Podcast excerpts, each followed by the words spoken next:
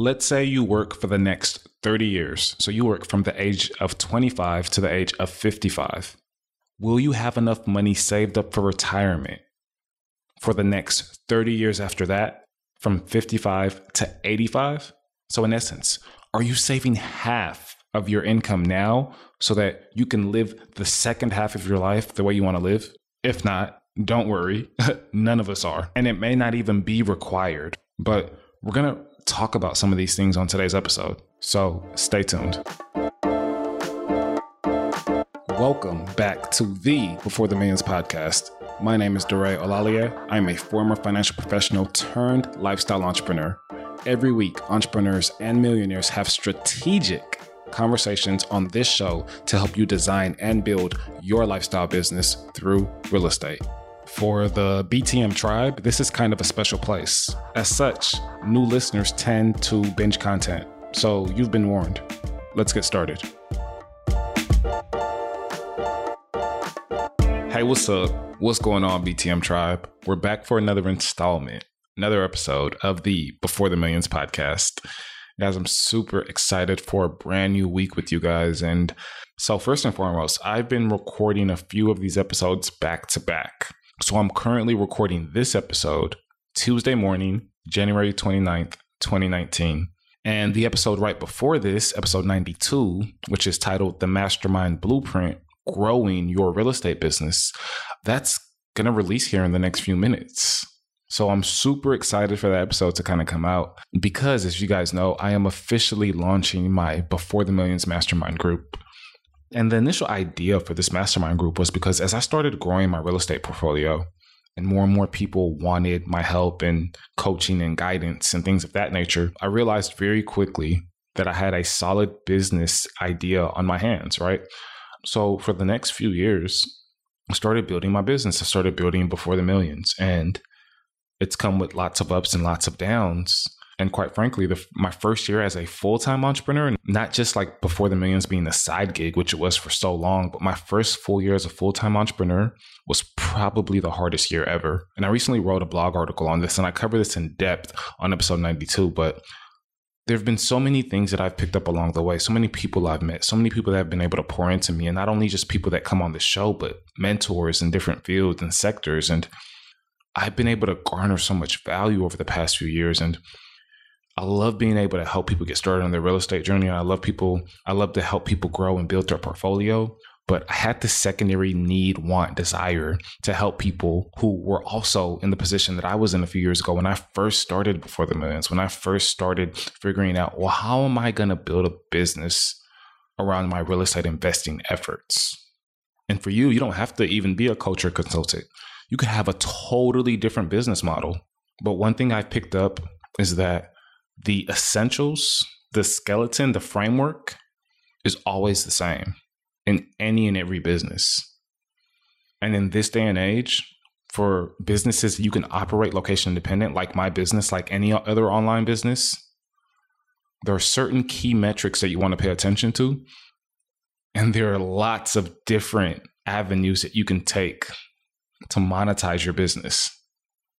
And I've experienced so many of these businesses and I've tried so many of these strategies to where I'm at a point now where I know that I can have a profound effect on somebody's business just by being in their vicinity, just by having a weekly call, just by keeping them accountable. So that was kind of the foray, I guess, into the BTM mastermind. Since I'm actually recording this on January 29th, this episode is not going to release until February 5th. So at the time that this episode releases, you will have six days, six days to apply for the Before the Millions Mastermind and get in at our grandfathered rate of $500 per month. So before we even get to the amount of days left before a possible price change, I want you to know that a few pieces of marketing material, including this morning's episode, episode 92, which is the primary marketing tool for this mastermind to let people know that my mastermind is officially launching on the 11th of February. So that piece of material is going to garner a whole lot of traffic and probably a whole lot of applications. There are going to be a few more emails that are going to be sent out this week, and I'm going to personally contact a few people that I know are interested in the mastermind group. So, what I'm telling you is that not only do you want to apply for this mastermind as soon as possible because spots may fill up before or right around when this episode releases, but also because the price may just change. So, once the 11th hits, I'm contemplating on raising the price to $1,000 per month because I am confident that at $1,000 per month, I am going to, and not just me, because this is not a coaching course these are my you guys you guys that are a part of my mastermind group you guys are my peers. So as much as i'm pouring into you and you're pouring into me we're pouring into each other. So i'm excited for the growth that i'm going to get out of this mastermind group as well selfishly right? But you guys have just a few days from the time of this recording or i guess from the time of this release to get in at the grandfathered rate of $500 a month. And if you get in now at $500 a month no matter where the price goes from here because I plan on making this better and better and better and bigger and badder, right? So no matter where the price goes from here, you are locked in. Regardless of whenever you're listening to this episode, this mastermind is powerful. At its current rate, this mastermind is powerful. So if you are a real estate entrepreneur and you have a proven business model, you've gotten paid for your services, right? Or you've gotten paid for your product and things are not quite where you believe they can be. You feel like there, there, there are a few levers that you can turn, a few switches that you can flip, and you'll start seeing more consistency. Or maybe you have that full time job, and right now your real estate business is on the side. And this is actually my primary target. That real estate business is on the side, like it was for me two years ago. And you want to eventually leverage your real estate business so that you can be 100% self employed. But you need help, you need guidance, you need a structure, you need a system, you need to figure out if you're even taking the right steps at the right time. You want accountability.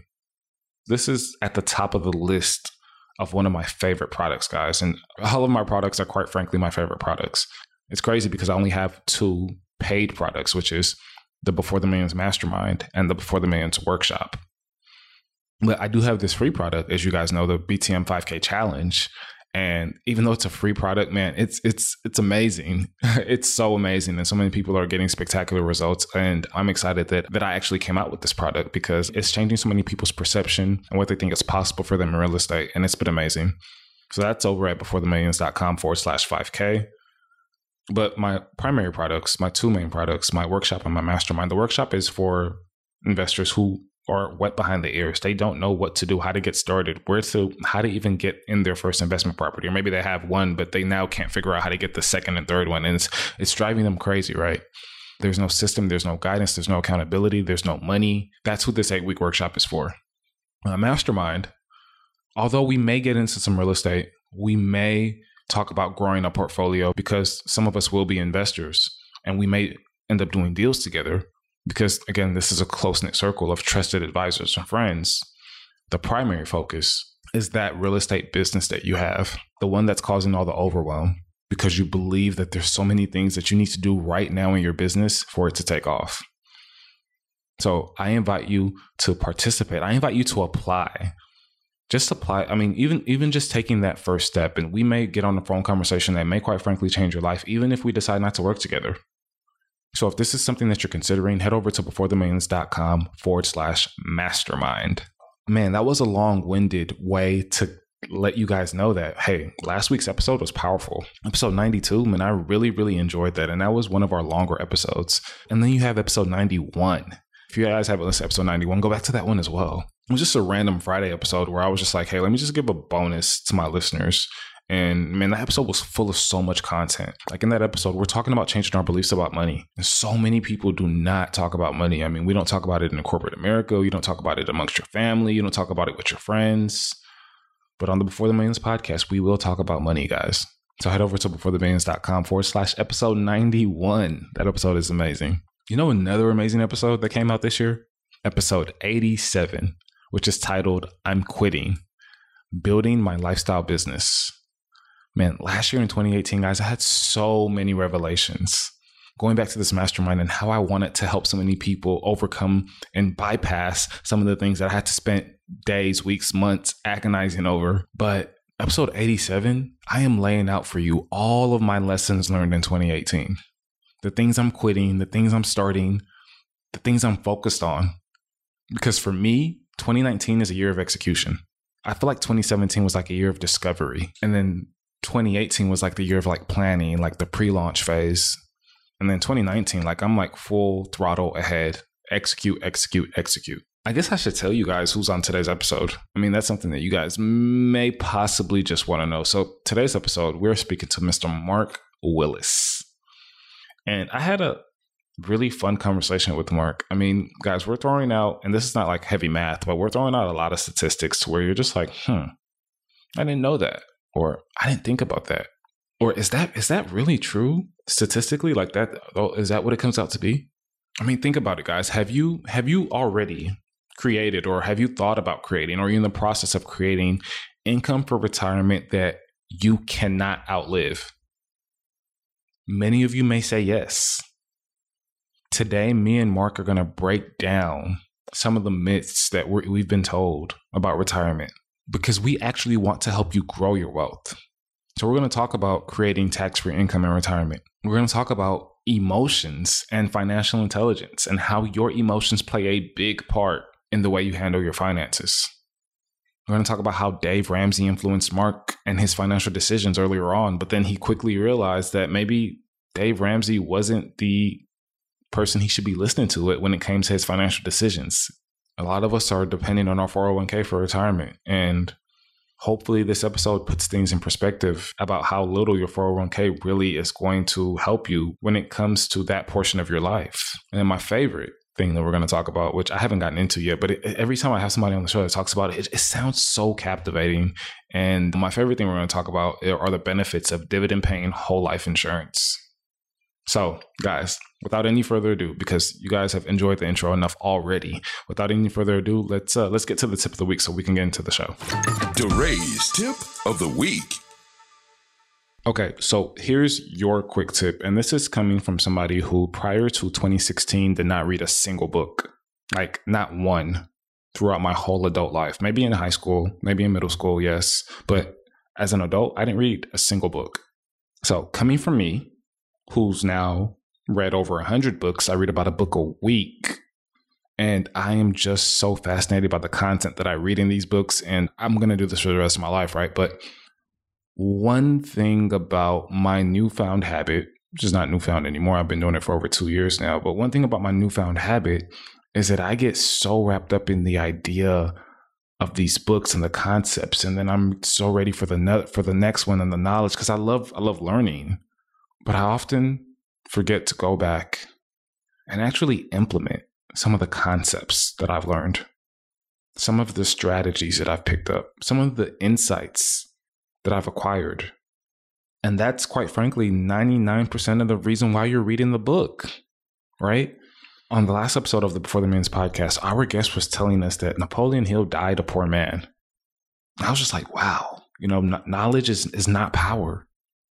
Knowledge acted upon is power, though, right? So, one thing I've been doing this year is I decided that I was not going to read a new book, a single new book for the whole first month of January. Now, today is Tuesday, January 29th. I have two more days.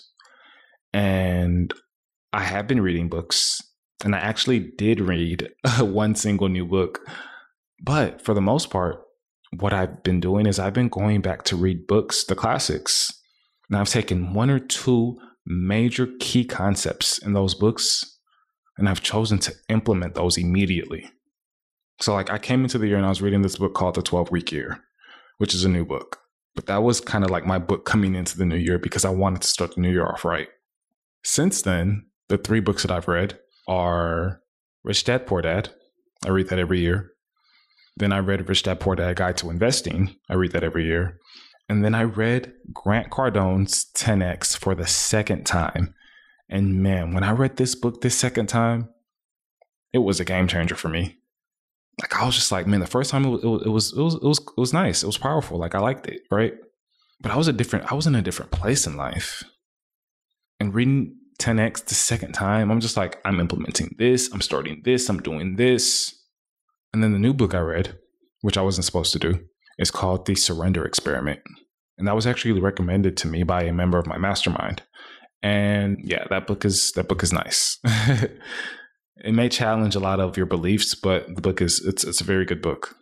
So that comes highly recommended. But again, the tip of the week this week is to just kind of rehash, go back and, and, and pick up some of your some of your favorite books. I'm I'm not talking about these fictional books and things like that. I mean books that are going to push you forward, push your business forward. Go pick up some of those books that you really enjoyed, but maybe they were short lived because you didn't execute on the concepts or the strategies that you learned in that book and you just moved on to the next or you just put it down, right? So take some time. Again, I'm doing I might I might I might extend this process into February and just all of February, like go back and rehash some old some really, really good old books that I need to soak in a little bit more, right? I mean, while you're at it, do that with some podcast episodes as well. I know I do. Like some episodes just have so much content. I'm like, I, I gotta go back and I gotta get that again, or I gotta go listen to that now based on where I am in life, and maybe I'll make some new connections. Like that's how I think.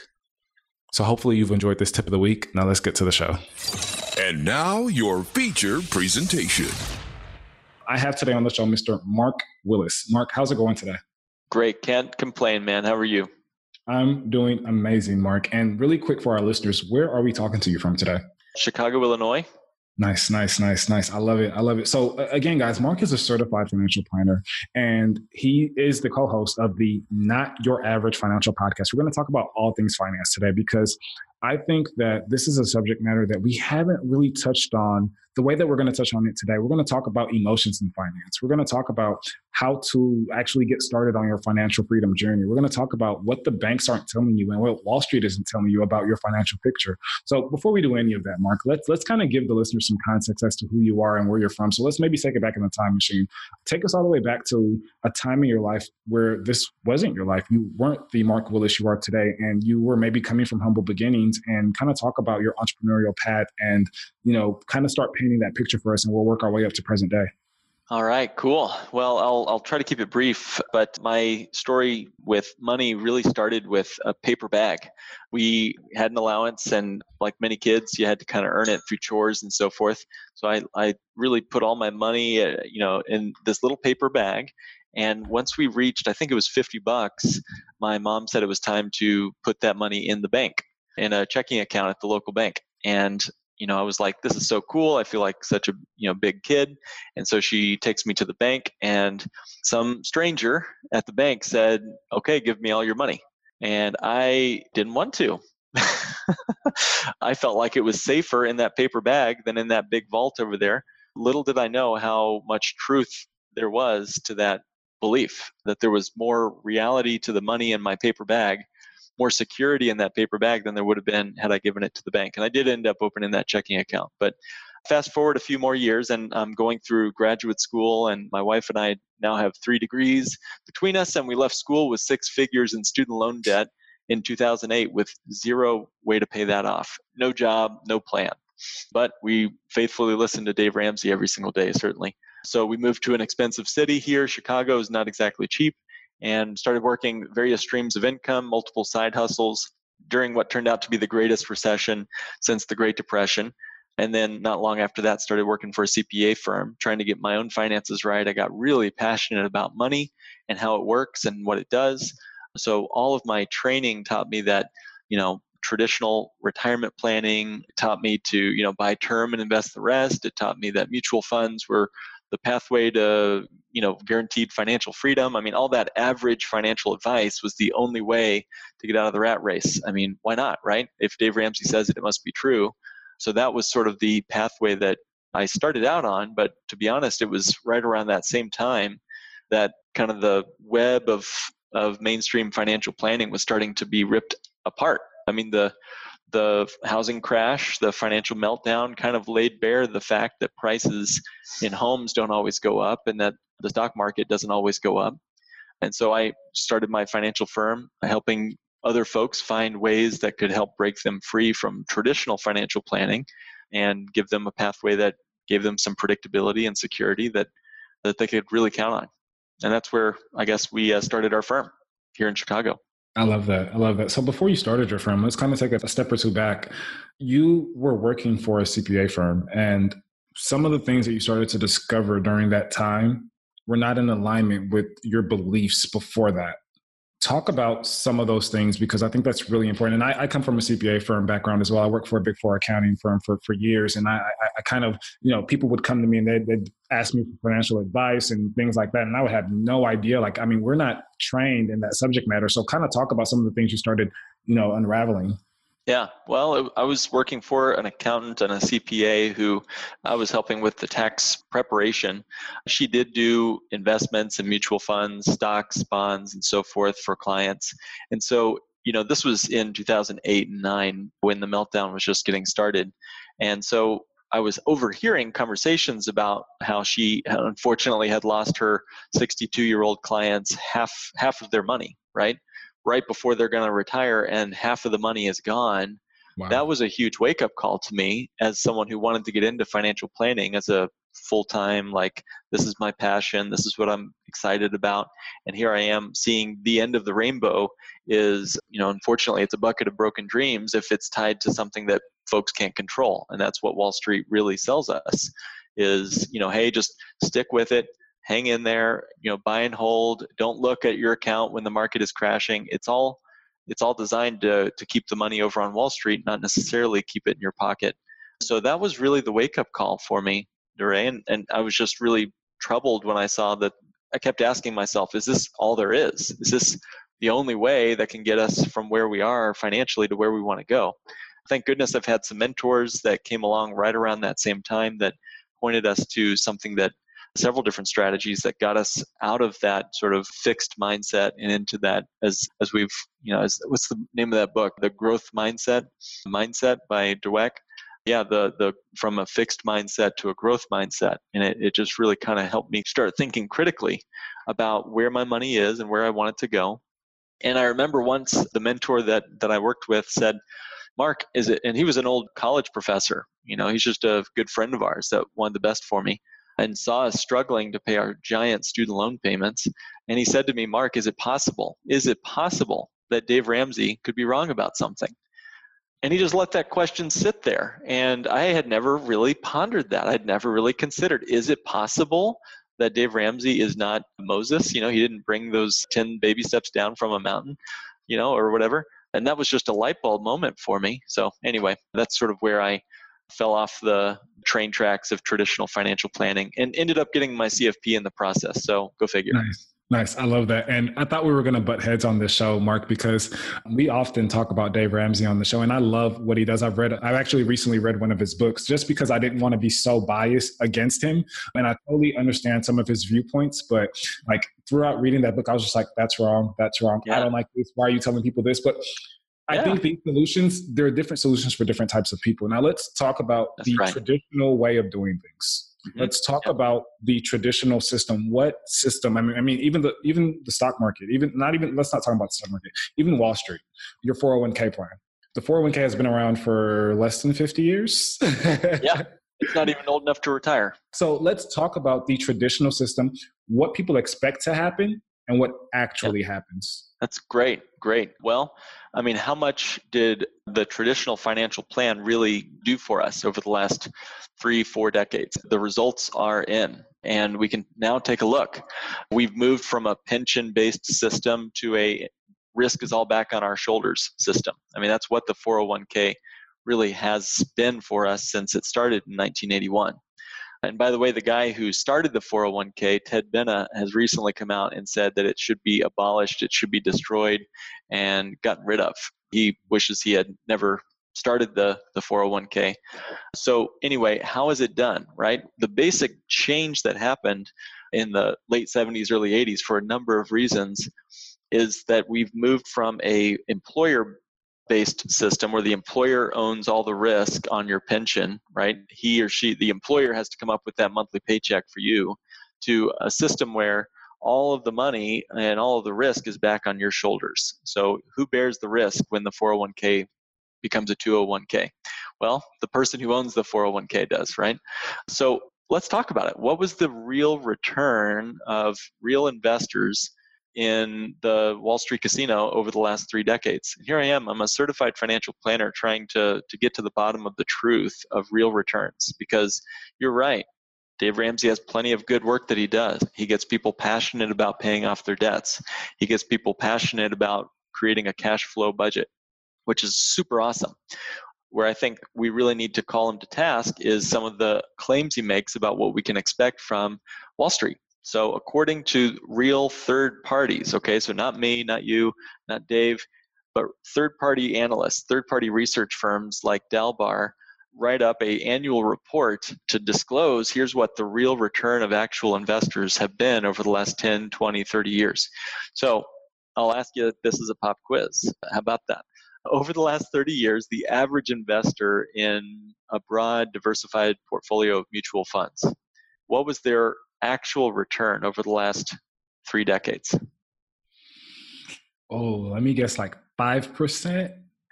Yeah, yeah. What before I answer that question, how much would you require that your return be in order to stomach the tech wreck of 2001, the financial meltdown of 2008? And some yeah, people tell yeah. me they they'd want to have they'd want to be sure that they could get at least 7, sometimes 10, sometimes even 12% to stomach what they remember feeling in 2008 right? It's not a pretty picture. And it, it, while it was 10 years ago, it was only 10 years ago that that happened. Yeah. So, anyway, the real return of actual investors in mutual funds over the last 30 years, if they're all in on stock stocks, right, no bonds in their portfolio, was 3.98%. Wow. And that's before fees and before taxes. That's wow. only beating inflation by less than 1%. Oh my goodness. So, was that even worth the roller coaster? So, how is it possible, right? The stock jockeys will tell you that the average return of the stock market is 10% a year. You know, they'll say, hey, look, here's the stock market index. If you just bought in 1920, whatever, you'd have 10% average a year. But the truth is, we don't operate that way. We're not infinite people. We have to get on and get off that roller coaster at various points in our life if nothing else, just for retirement. You know, we got to spend that money at the grocery store. So the truth is, average rates of return are not the same as real rates of return. I'm going to give another quick little thought experiment, and I promise I'll try to keep this as brief as I can. So let's say you got a hundred bucks and you want to put it in the market. All right. And let's say that whoever's managing your money does awesome and they double your money that year. That's a 100% rate of return. So your $100 just got doubled to 200 bucks. All right. The next year, let's say that whoever was managing your money just totally flunked and they lost half of your money. So your $200 went all the way down to $100. You know, the same number you started with. Does that make sense so far? Yep. All right. So you have $100 when you start, and two years later, you got 100 bucks. Well, what was the return of that money? Well, zero, right? You got what you put in there. But the honest truth is, the average return of that money was 25%. 25%. 100 plus a negative 50 divided by 2 is an average of 25. And mutual funds are allowed to advertise average returns, not real returns. And there's a wow. huge difference between wow. what's known as the arithmetic average and the geometric mean. And what you want to look for is what was the true cumulative rate of return of my money over such and such period of time because with that kind of volatility you have to get even higher rates of return just to keep up with your with the volatility the returns that we're seeing that are being advertised are not the actual returns right and mm-hmm. that i mean that, that is crazy so yep. let's look at the baby boomers who are getting ready to retire. I mean, what do they have at their disposal? Do they have Social Security? Do they have a pension? Do they have a 401k? How, how is their outlook right now? Well, you know, it's not, I hate to be the bearer of bad news, but it's not pretty. I mean, the results are in on how people are doing, and boomers just don't have enough ready to go for retirement. I think, you know, we can talk about statistics, but the average person has less than one year's saved, one year's income saved for retirement. And 52% of all American households will not be able to maintain their current lifestyle in retirement. That's according to the Center for Retirement Research at Boston College. So it's it's not it's not going to be like you know just choosing one day to stop working. You know, yeah. people are going to have to make hard decisions about groceries or prescriptions. You know, two ply toilet paper or one ply toilet paper. I mean, those are silly ideas, but that's the real truth. Is that we're we're faced with a hard reality that it's it's not going to be easy to get out of, you know, without making some hard choices. I mean, even even the 401k, how much how much are you putting? In? I mean, how much does the average person put in their 401k a year? Oh, I don't, know, I'd have to get back to you on that. I don't know, but I know that the average person saves less than three percent of their income for all sources. So three percent of your money is the average savings rate of Americans right now, and that's including your savings account for flat tires. That's including your HSA, you know, health insurance contributions. That's including paying down debt or college savings and retirement planning. So is 3% of your income going to cover everything? Most of us start working around age 22, 23 and the retirement age is what 59 and a half or, you know, even 65 and these days we're living until 70, 80, some people even 90 years old and you think about the fact that you're saving 3% of your yearly salary. So let's say you're working until age 55. So 25 to 55 is 30 years, and you're expected to live until 85. You're saving 3% of your yearly salary. So even if you were to save for the next 30 years 3% of your yearly salary you wouldn't you wouldn't have even been able to save one year's worth of salary not even one year but you have another 30 years left. Like you've been working for 30 years just to save up half of a year's worth of salary to live another 30 years. Does that make sense? It does. And let me put it to you this way. If if you could just imagine if you couldn't work, if the average Joe working a, a wage job, let's say, okay. So folks that haven't yet achieved financial independence before the millions, right? If you all of a sudden couldn't work for 30 years, would that negatively impact your financial future? Of course isn't that the same thing as retirement? Yeah. You know, right? And if all I had to my name was one year's salary and I had to make that one year last 30 years, would I have to make some hard choices about what I was going to buy that week for groceries? Yeah. You know? So what I hear with most of my clients is, "Hey Mark, I got all these bills to pay. I got three kids or whatever. I got two car payments. I got a giant mortgage. I got a boat that I'm still paying off. I got some credit card bills. I can't save more than 3% of my money, so I'm going to have to risk more on casino and lottery tickets and, and Wall Street and hope that my rate of return will be higher. That's the underlying kind of premise of most people's financial plans. I'm going to have to save less and risk more and hope that my rate of return will be higher. Wow. And unfortunately, that hope is not a strategy. Yeah, for sure. And that goes back to just I mean, I think about the average person and they don't want to get into all of this. I mean, this is this is yeah. complex stuff for the average person. They're just like, "Hey, like they say that there's this plan at work and if I follow this if I follow the plan, if I follow the system, I'm going to be okay during retirement." And we just like you said, we just kind of hope that that happens without actually right. doing the math.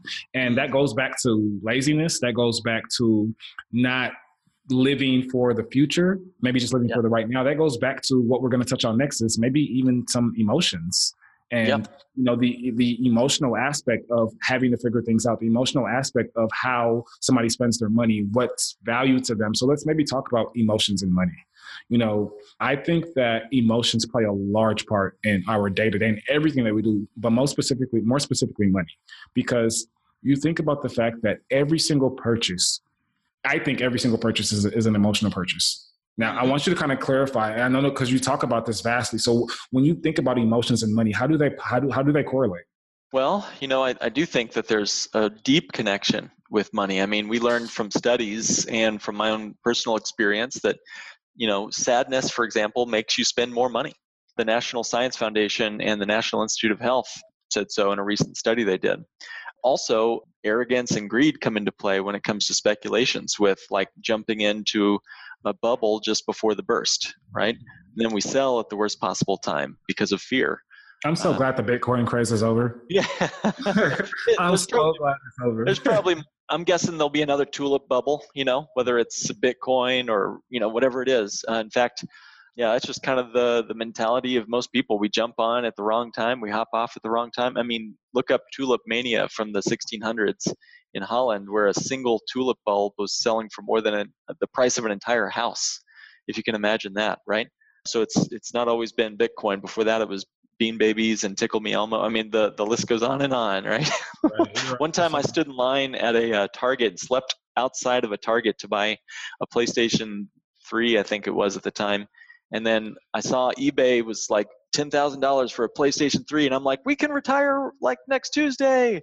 And then I waited, right? Jumping on the bubble. And then 24, 48 hours later, the price of the PlayStation 3 was, you know, whatever you could buy it at the store. And I just ended up returning the thing and, you know, deject, dejected, right? So, you know, there's shame around not understanding money. There's fear. I think the biggest thing that I see, DeRay, is, is this, this fear of not wanting to make another mistake with my money. I don't want to part with my money because I'm afraid I might make another mistake like all the ones I made before. I mean, there mm-hmm. can be anger when your boss passes you up for a raise. You, I mean, there's so many emotions around money. It's one of the most, like, I think, tightly bound concepts to our emotions that there is, right? Yeah, for sure. So I feel like we've painted the perfect picture for the audience, showing them or, or, or kind of just highlighting that the fact that the systems that we're in, they're flawed. Mm-hmm. We're in a rat race that most of us are never going to escape. Most right. of us have no plan for retirement. And if we do, we probably don't understand that plan to the fullest. Mm-hmm. Now, for those of us out here, which are 100% of my listeners, hopefully, we're looking for financial freedom. We want to find a way to go against the grain and start making our money work for us. So let's transition now to a solution. I mean, where does one start to begin to just? I mean, be, I think the first step is education, but where do, where does one even even start looking? What do you start reading? How do you start just kind of getting into this? And maybe again, most people.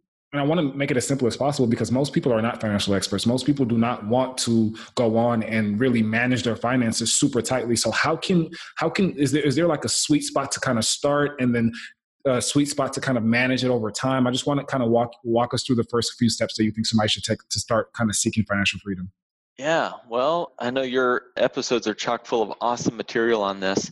One of my favorite things to think about is, you know, what is what do what do I want my money to do for me? That's probably the best first question to ask. More so than any label you might put on your money. You know, if I if I had the choice between pick any golfer, Jordan Spieth, Tiger Woods, whoever, if I had a choice between Tiger Woods golf clubs and Tiger Woods golf swing, I'm going to take his swing every time. It's all day long. you know, I, I want the I want the skill, I want the strategy, I want the mindset, I want the capacity more than I want his particular product. You know, I want Stephen Curry's free throw shot more than I want his shoes. You know, if I could do that, one is worth way more than the other. So, what do I want my money to do for me? Is the best question I think you could start with because and this is sound it'll sound so obvious i think just saying the words but most people don't ask this question which is what do i want my money to do for me? Because where i put my money will make it do different things. You know where you put your money will make it do different things. A hedge fund is different than a savings account in terms of its risk and taxes and so much so much else. So you know one question i like to think through is if i only had one dollar to put somewhere okay, for all of life's needs, whether it's an emergency or investing or retirement, what would I want that single dollar to do for me? And then I've got a list of about 24 questions, 25 questions that I'll ask my clients. And it just helps us all kind of get on the same page. What do I want? If it, just make it super duper simple, before we go jumping into real estate or before we go jumping into a mutual fund or anything else, what do I want my $1 to do for me? And it'll help us know quite a bit about your risk tolerance, you know, your goals, your dreams, your emotions, and so much else. So we could do that if you want, or, you know, just if not on this episode, take a few moments after this episode and try that out for yourself. Do you want risk with that dollar? Do you want penalties to access it? Do you want it to be protected if you go through a, a God forbid, a lawsuit? You want to use it as collateral and leverage? Do you want it to be tax free in retirement? Those are important questions to ask. And if you just kind of look at it from a $1 perspective, it, it can be a helpful thought exercise, if nothing else. I love it. So, you know, let me let me speak to the subset of listeners who are like, DeRay, Mark, all this is good and dandy if I had some money. And I would start thinking about ways to invest that money and spend that money. But me personally, I'm in debt through the roof. Yeah. What can I do? How can I start? Or should I focus on paying off my debt first? What is your answer for those people? You know, someone asked me what was my biggest money mistake. And I guess my biggest money mistake was not realizing two things. One, I am my own life's greatest asset. You, DeRay, and every listener, you are your greatest asset in your portfolio. So if you were in debt up to your eyeballs, the first thing to do is take your asset seriously and do do what's right by educating and investing in yourself. And if you can do that, maybe that means getting a better income. Maybe that means getting a side income for a while. Maybe that means reading a book or listening to awesome podcasts like Before the Millions. You know, whatever it is, build up your own greatest asset. So that's the internal side of the equation. On the financial planner side of the equation, and you have a ton of debt, one of my biggest mistakes was just thinking that I could follow Dave Ramsey's snowball method and just pay those suckers off and you know lose all that money to the wind for the rest of my life. So very very quickly my story includes having $120,000 of student loan debt and no way to pay it off. Well, the best thing we had, and it's better than no plan, was the snowball method. And that was just wiping out those debts, throwing extra payments on the smallest one. And then about halfway through that, I, I, I started realizing, well, hey, I just threw $70,000 into the wind that I'll never, never see again. Not only will I not see that 70 grand, but I'll never see all that that money might have grown to had I invested it or put it to work elsewhere. You know, so that that's an expensive education. Yeah, I love that. And I, I think I went through the exact same thought process a few years ago. I was like, okay, I was at a crossroads. I was like, okay, do I pay off all of my debt now and have nothing to show for it, but have a, a, clear conscience, which goes back to our emotional decisions. You know, some of us, I mean, that's what we need going back to paying off your house or going back to buying property free and clear. That's an emotional decision, mm-hmm. right? So, do I do that to suffice? I mean, emotions in some cases, in other cases, are going to trump the financial decision that may make more sense just because you're comfortable with that. So I get that, right? But in my position, I was just like, especially because I'm a numbers person, I was like, do I pay off all this debt and this debt has low interest, or do I invest at a higher interest rate and eventually come back to this debt and maybe even wipe it off in, in one fell swoop. And that's something that some people may be going through today, right now. So I love that you're able to touch on that because you're looking at it. Is that how you're looking at it? Basically, what, what the interest is on the debt? Is that is that kind of where you're going with this? Yeah, yeah, that and you know the long term overall financial picture. So the interest on the debt and what you can get elsewhere and the arbitrage between them. The way we like to say it is it's all one wallet. You know, I met a guy once who he made, you know, good money, quarter million a year, doctor, and he was very proud of his 8% on his mutual funds, okay? But he was spending he, he was spending almost a third of his income, almost 80,000 bucks a year on not just the principal, only the interest on all of his debts was 80 grand a year. So, you know, Think about that oh, for a minute. Yeah, so, so it's all one wallet. It's all one wallet. We have we have one rate of return, and you know more important than just rate of return is the control and the access and the use of the money. So we were putting all that money into a, a debt, and it's not like we could have called up Sallie Mae and said, "Hey, can I have some of that back, please? I just had a flat tire or just had a medical emergency." So I guess one of the things we really have learned lately is how important liquidity is. Like having a big bucket of money ready to go for emergencies and also opportunities like real estate purchases. So if all my money is being thrown toward my debts, you know, those are dollars I won't be able to easily access again. So it goes back to what do I want my money to do for me? For mm-hmm. us and for my wife and I, it was having a big bucket of cash that we could then throw at opportunities like starting this business or real estate investing, that sort of thing. I love that so much. And I know that we've kind of covered this question in detail, but I know that there are probably still some listeners out there that are like, but I still want to know like where to put my money, what to do. And we'll get to that. Before that, let's talk about the concept of banking on yourself. And I think you may have touched on this a little bit already, but I want to kind of kind of open this up really quick. What's what's banking on yourself? How can someone begin to bank on themselves? And then I'll ask you a secondary question and then how do we involve real estate in that? But first, what is banking on yourself? Yeah, well, that it's essentially it's a concept it's a mindset first and foremost.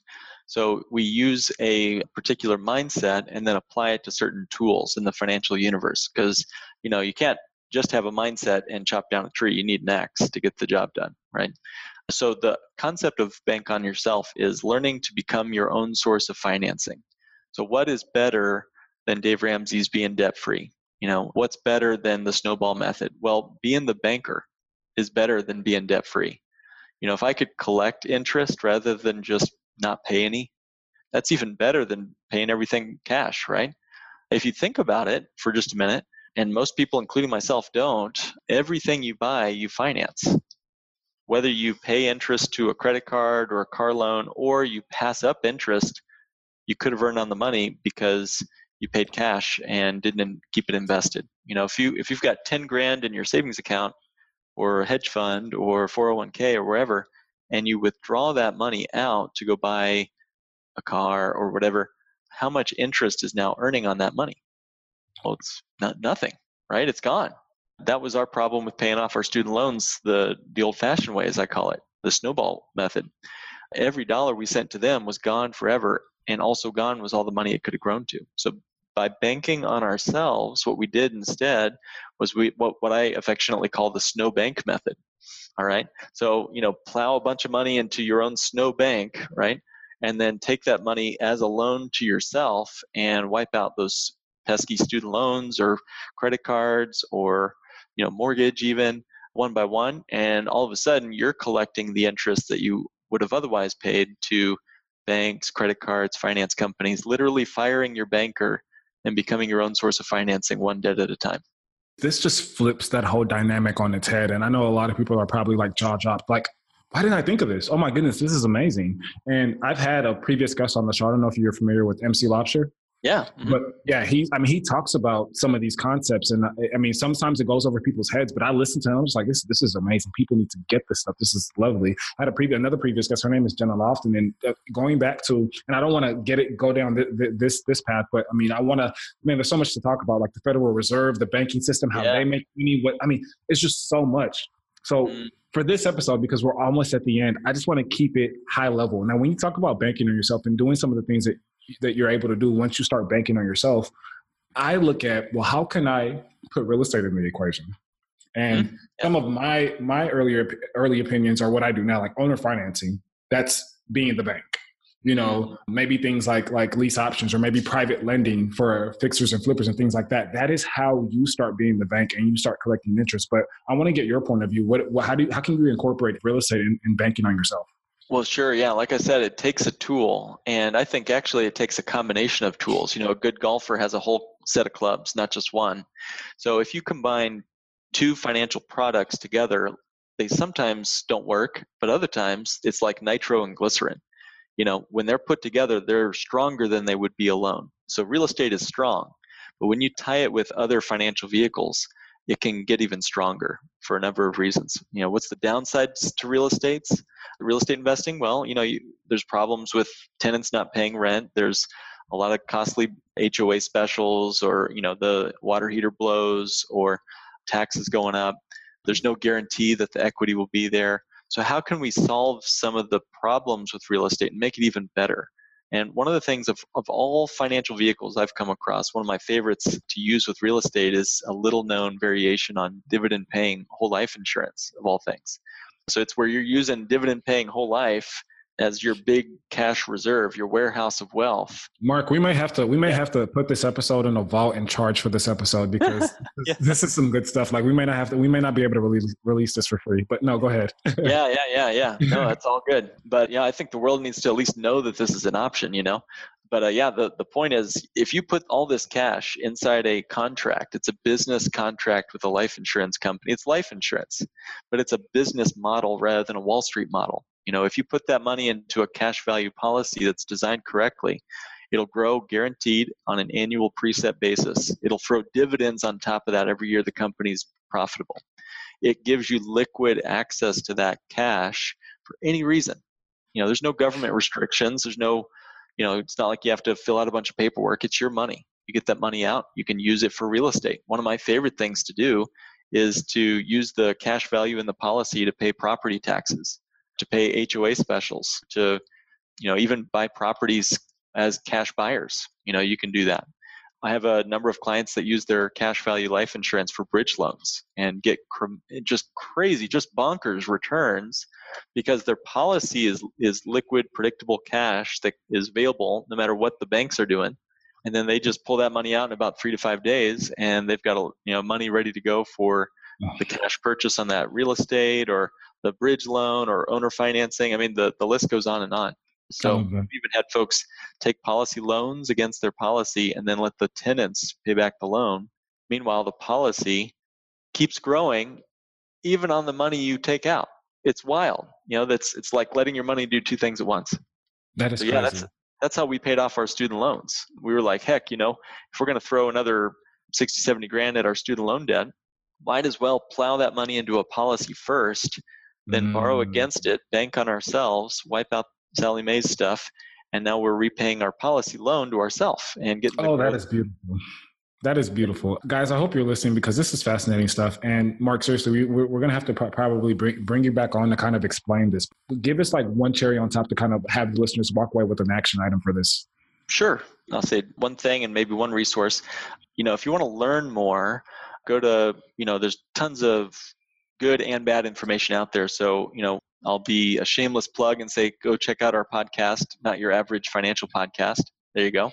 But if you just wanted to make sure that you're going in the right direction, the best quality standard, the stamp of approval that I've found, because there's a lot of, you know, people out there with you know they call it different things and it can mean different things i've even seen people use like stock market and variable life insurance products calling it you know this product but if it's built and designed by a bank on yourself authorized advisor you know that that advisor is working with the right company and designed it correctly so you want to look for that quality standard it's like getting usda organic on your food you just kind of know that they've met all the requirements and it's done it's being built the correct way that's maybe one resource and then one action item to check out. Is that the actual terminology? Bank on yourself, authorized advisor. That's what they're really called. Yeah, literally, that's what they're called. I, I next to my certified financial planner professional designation, it's the most intense training I've ever gone through. It took me about three and a half years to get that credential myself. And yeah, they put you through literally thousands of different scenarios. They put you under mentoring and tons of training. So, you know, if you're working with a bank on yourself authorized advisor, you know that they've done enough work to to build the policies correctly for folks. I love it. I love it. Well, Mark, this has been simply spectacular. There's so many more questions that I just have in my head, and I know the listeners want to get to as well. So, we'll, again, we'll have to bring you back on. But this is the last question in this round that I want to end with. And I got this question from a Tony Robbins book, Money Master the Game. I, I just recently read it, and he asked this question to every single person he interviewed, including Ray Dalio. And the question is this All you could pass down to your kids was a concept one single concept or strategy to ensure that they will be financially okay, they will be financially wealthy, what would that concept be? Wow, you know, I, I'd say that's a great question. But what I would say is, how many friends could you call on at 3 a.m.? Maybe not friends, but associates, right? People that you could call on at 3 a.m. when you were really, truly in need. Because the person that has a, a number of people that he, could, he or she could call on in need is directly determinant on how successful you'll be in business. So show me a person that has a number of people who are true confidants, true, you know, partners, advocates, you know, people promoting you, and I'll show you someone who's going to be successful no matter what they put their mind or life to.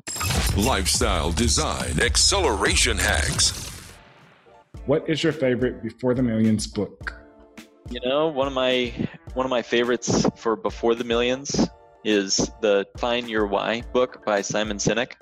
Great book on getting past the what and getting to the why. So Find Your Why by Simon Sinek. What is your favorite lifestyle design app? This can be a business app or tool.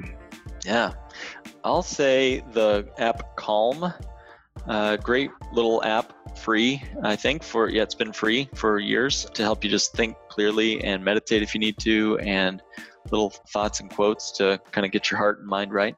Love it, love it, love it. What do you enjoy most about the way your lifestyle is currently designed? Recently, I took off for a few weeks and came back, and the business was more profitable than before I left, and that was a really good sign for me. Yeah, I want to see that continue, where I'm actually slowing things down when I'm around here. Beautiful. I love that. And talk about lifestyle design in general, just you know how you interact with your family, your kids, amount of time and freedom that you have because of what you've created. You know, yeah, I'd say you know if you can find a new way to retire. I mean, Moses never retired. So where did that even come from, right? You know, the idea of retirement sounds like I'm being put up on a shelf somewhere. And I, I really do. I think it came from the New Deal, and I think it came from post World War II, and, and we needed somewhere to, to put all these out of place uh, factory workers. So I think we're living in an age where we can start rethinking what life looks like after the daily grind. And that might come as early as your early 30s, and maybe that's at 55 years old, or maybe that's at still at 65 or 70 if you need to. But I think the mindset of retirement is is taking mini retirements, M I N I, lots of little one month here, one month there, and trying it out. I have so many people who say, "Well, I'm going to move to Florida when I retire." Well, have you ever been to Florida? No, not really. So, you know, maybe try it out for a few months. Go live in Bolivia if you want to live there in retirement. See how it feels and have those you know, why wait until this magical day if you can retire now? Why not take that Mhm. advantage? That's what I love about financial independence and getting out of the rat race and using real estate to help with that. So, I love that. I love that. And it's crazy because I mean, you think about the fact that the, even the concept of retirement is a brand new concept. Like that, Yeah. that just blows me. I'm just like, man, like that's like you. And, and then you think about the fact that the average person that goes into retirement or retires, like they're they're, and I hate to, you know, their passing is not not too long after they retire. But you see these people that work through their you know senior years and they are lively they are healthy and Yeah. they are they, i mean they they you know you you can't even tell like they're, there's you know they're they're old but it's based on this concept and i i used to tell people i stopped doing it but i used to tell people like oh like i'm retired you know and it always put a bad taste in people's mouth like how are you retired like you shouldn't be retired and it doesn't make any sense i'm like well i mean i work i work a lot but i don't consider what i do work you know Right. i'm I'm talking to people, I'm encouraging people, I'm helping people, I'm getting, you know, sellers out of bad situations, I'm helping tenants find homes. Like I'm I'm having fun. I retired as soon as I left corporate America, but I still work. So I think about the fact that retirement and not doing anything, you will slowly, you will live, wither away as fast as possible. Not even slowly, you will wither away as fast as possible the minute you retire. So when uh, my, my version of retirement is, is doing what you love for the rest of your life. You know, not not not working, but doing what you love. So I love that. Okay. sign me So- up, man. That's great. what were the sacrifices that you knew you had to make before the millions to get to where you are today? to be honest, I had to sacrifice my own ego that this business had to rely on me. As long as the ego is the driving force of your business or your your financial plan, if it's all about you, it'll never be much. Uh, is the hard truth I had to learn for myself, and that's probably something I'll keep learning. You know, the best lessons you have to keep learning over and over and over again. But I'd say, you know, if if, if I got to financial independence, but my you know wife and daughter didn't want to hang around me, that's not truly free.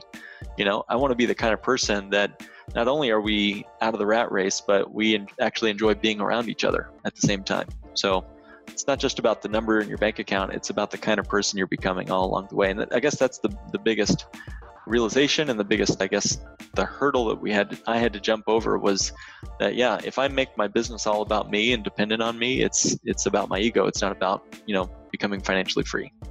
I love that. And even just, you know, thinking about that statement, in certain scenarios, and again, this is just me, I would make the so whenever there's something wrong in my business, I put 100% onus on me. 100%. Like it doesn't matter what it is. It doesn't matter if it had nothing to do with the situation. Yeah. And that's, and we're not going to go into it now, but that's just primarily because you can do something about it if you're the one to blame. You can immediately take action. If so, if you blame, if you put the blame on somebody else, there's there's nothing you can do because I mean you're not in control. And I love that. Now, when Yeah. it comes to good things that happen, when my team does good stuff, they get all the praise. Mhm. You know, so that's the that, that's the entrepreneurial journey. You're you're going to Yeah. have to take all the bad, but the good you give it away as soon as possible. Right. Stuff rolls uphill. That's the, uh, that's the truth. I I'll just call it stuff, right? Okay. love it. I love it. I love it. Okay, last. Oh, this is not the last one, but second to last. Who was essential to your growth before the millions, and why? Oh, my wife. I mean, I hate to be cliche there, but you know, she got me out of my employee mindset and even helped me out of the small business owner mindset. She's constantly, you know, helping me think different about life, money, what we want to do, our future. So you know, she she brought the courage, she brought the the sea legs to walk out of you know corporate America and uh, out of you know your typical nine to fiver and into something much better. So got to give props to her, you know. I love it. I love it. Go wife. That she sounds amazing. Yeah. Last but not least, why do you think so many of us are stuck before the millions, even though we have every intention of getting to the millions? Well, yeah, the the fish is the last to notice the water. Mm. You know, the fish is the last to notice the water, meaning everyone else can see that that fish is wet, but the fish itself, we, we grow up in it, we think about it, you know, we, we just, oh, it's got to always be this way. You know, we've, we've been talking about how retirement's a new idea. The 401k hasn't even got its, you know, its golden watch retirement yet. So, you know, where do we get the idea that it's always been this way? Well, it's because the fish is the last to notice the water. So mm. if, if, you can if you can raise your level, you know, there's a there's an old story where uh, actually it's it's a video on YouTube. Check this out. It's called "Escaping the Lid." I think it's on YouTube. And if if you watch it, it's like a you know minute long video of of a uh, experiment where this this scientist throws a bunch of fleas in a jar and then puts a lid on the jar. I heard about three, this. three days later, they take away the jar, and the fleas are still jumping in that jar shape, even though there's no jar there anymore. The fleas are still there, and when the fleas reproduce, even their offspring will never jump beyond the confines of the lid and the jar. That's what gets me. I mean, I'm like, wow, get get me free, you know, break me out of that jar. And uh, so I guess that's what keeps us from breaking through before the millions. I love that. I love that. And that's that's I mean I heard that story before and that that's that's the perfect parallel to just kind of show what we're in. I mean, again, reiterating what you said because I don't know if a lot of everybody was able to catch that, but you have a jar that has a lid and the fleas are in that jar and they're fighting to get out of that jar. They're hitting the top of that lid constantly and eventually they just give up. So think about your life. Think about what you're doing. Eventually they're just like this is not working. I can't get out. I can't break free. So when you remove that lid, because they're used to this lifestyle, and this is really good, because they're used to those confinements, Preach they it. are never yeah. going to try to break out of that lid again. It's yeah. just, and then their children who have never had that experience see what mom and dad does, and they're not even going to attempt to go that high, right? Hmm. Yeah. okay. Yeah. So Listen, this has been amazing, Mark, and I've had a whole lot of fun on this episode. If the listeners want to get a hold of you, learn a little bit more about you, plug in for some of your information, where can we find you? Well, I'll give a resource. Uh, again, it's the Not Your Average Financial Podcast. If anybody wants to learn more about the work we do, check a couple of those episodes out. If you want to chat with me, I'd be very honored and happy to chat with anyone from your audience. And if you click request a meeting and just make a mention in your appointment there, I'll, I'll do a 15 minute phone consultation with you. And if you'd like to, I'd be happy to chat with anyone here. And those that do, if you make sure to write before the millions or write Duray's name in the notes of the appointment, then I'll be sure to send a free copy of my most recent book that we just published over the summer, which is about how to fire your banker. So happy to send that compliments of Duray. Nice, nice. I love it. And thank you so much for that for my audience. So we appreciate that. And that will be in the show notes as well, guys. So definitely take advantage of that. Well, Mark, like I said, this has been phenomenal. It was so great to have you on the show. And we will talk to you very, very soon. My pleasure, man. Thanks for having me on.